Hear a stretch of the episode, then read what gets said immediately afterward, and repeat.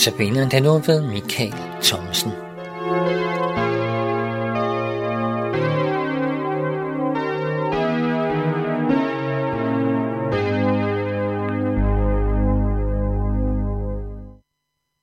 Den bog, jeg vil omtale i dag, øh, den er skrevet af Jan Brugs Pedersen, og den hedder Besættelse og Befrielse.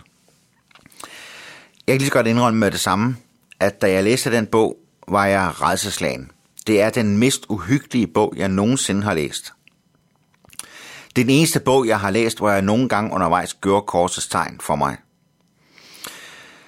Jan Brugs Pedersen fortæller om sin egen oplevelse med dæmoni, med djævlebesættelse, med åndsfylde, og dermed, og, og det er vel at mærke ikke med heligåndsfylde, tværtimod. Og det, der gør bogen så ekstremt uhyggelig, i hvert fald som, som jeg oplevede den, er jo, at det ikke er fiktion. Jeg må indrømme, at langt ind i bogen, der sad jeg og tænkte, han har godt nok en god fantasi, den mand her.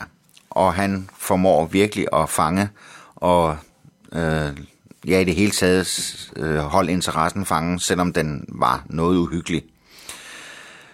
Og jeg var flere gange ved at lægge bogen væk, for jeg tænkte, det er simpelthen for vanvittigt, det her. Øh, men lidt ind i, eller et stykke ind i bogen, der møder jeg så, eller kommer der nogle andre personer på banen, øh, hvor er nogle af dem kender jeg.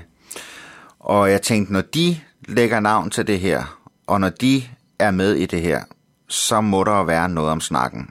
Og så blev det et helt andet perspektiv, jeg kom til at læse bogen under. Og jeg begyndte forfra, og øhm, jeg kan varmt anbefale besættelse og befrielse af Jan Brugs Pedersen, men jeg må også advare om, at det er, det er krasse sager. Jan Brugs Pedersen tager udgangspunkt i, at han øh, synes, det kunne være ekstremt fascinerende at prøve at finde ud af, hvad er der egentlig i åndeverdenen. Og Helligåndens verden, den siger ham ikke særlig meget. Så han giver sig i kast via, via internettet, giver han sig i kast med at lege med forskellige åndelige verdener. Og det ender i det mest vanvittige besættelse og åndstyrani, man overhovedet kan forestille sig. Da jeg læste bogen, der begyndte der i fjernsynet også en uh, nyindspilning af øh, filmene af Hannibal the Cannibal. Jeg har set nogle af de gamle, øh, ikke ret meget, for jeg kan ikke holde dem ud. De er lige en tand for uhyggelige for mig. Men det er søndagsskolefortællinger i forhold til, hvad Jan Brugs Pedersen bliver udsat for. Ham og hele hans familie oplever ganske enkelt, at ånder tager bolig i ham og i deres hjem. Det er vanvittigt, og det er uhyrligt. Og det er, det er så ødelæggende og destruktivt, øh, indtil at han øh, når frem til, at det her, det kan, han, det kan han simpelthen ikke være en del af længere. Det handler ikke længere bare om en sjov interesse. Han er blevet et offer, og han bestemmer ikke selv længere over sit liv. Han bestemmer ikke selv længere over, hvordan tingene tager fat. Og så opsøger han forskellige mennesker for at komme ud af det her, og det er en lang, lang, lang proces for at komme de onde ånder til, til livs.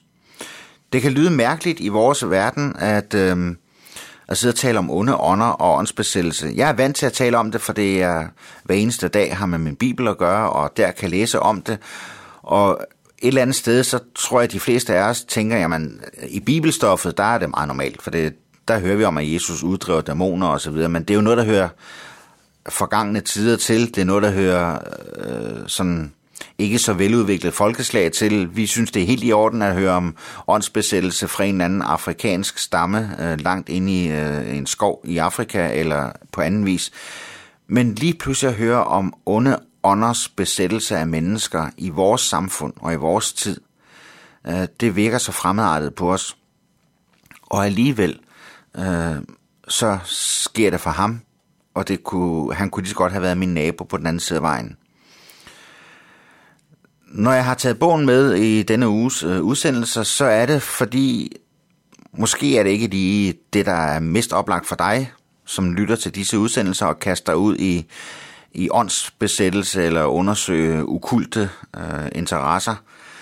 Men der er bare så mange mennesker rundt omkring os, for hvem det er helt naturligt. Det har langt større omfang øh, i, øh, i mennesker i dag, end vi måske går rundt og tror.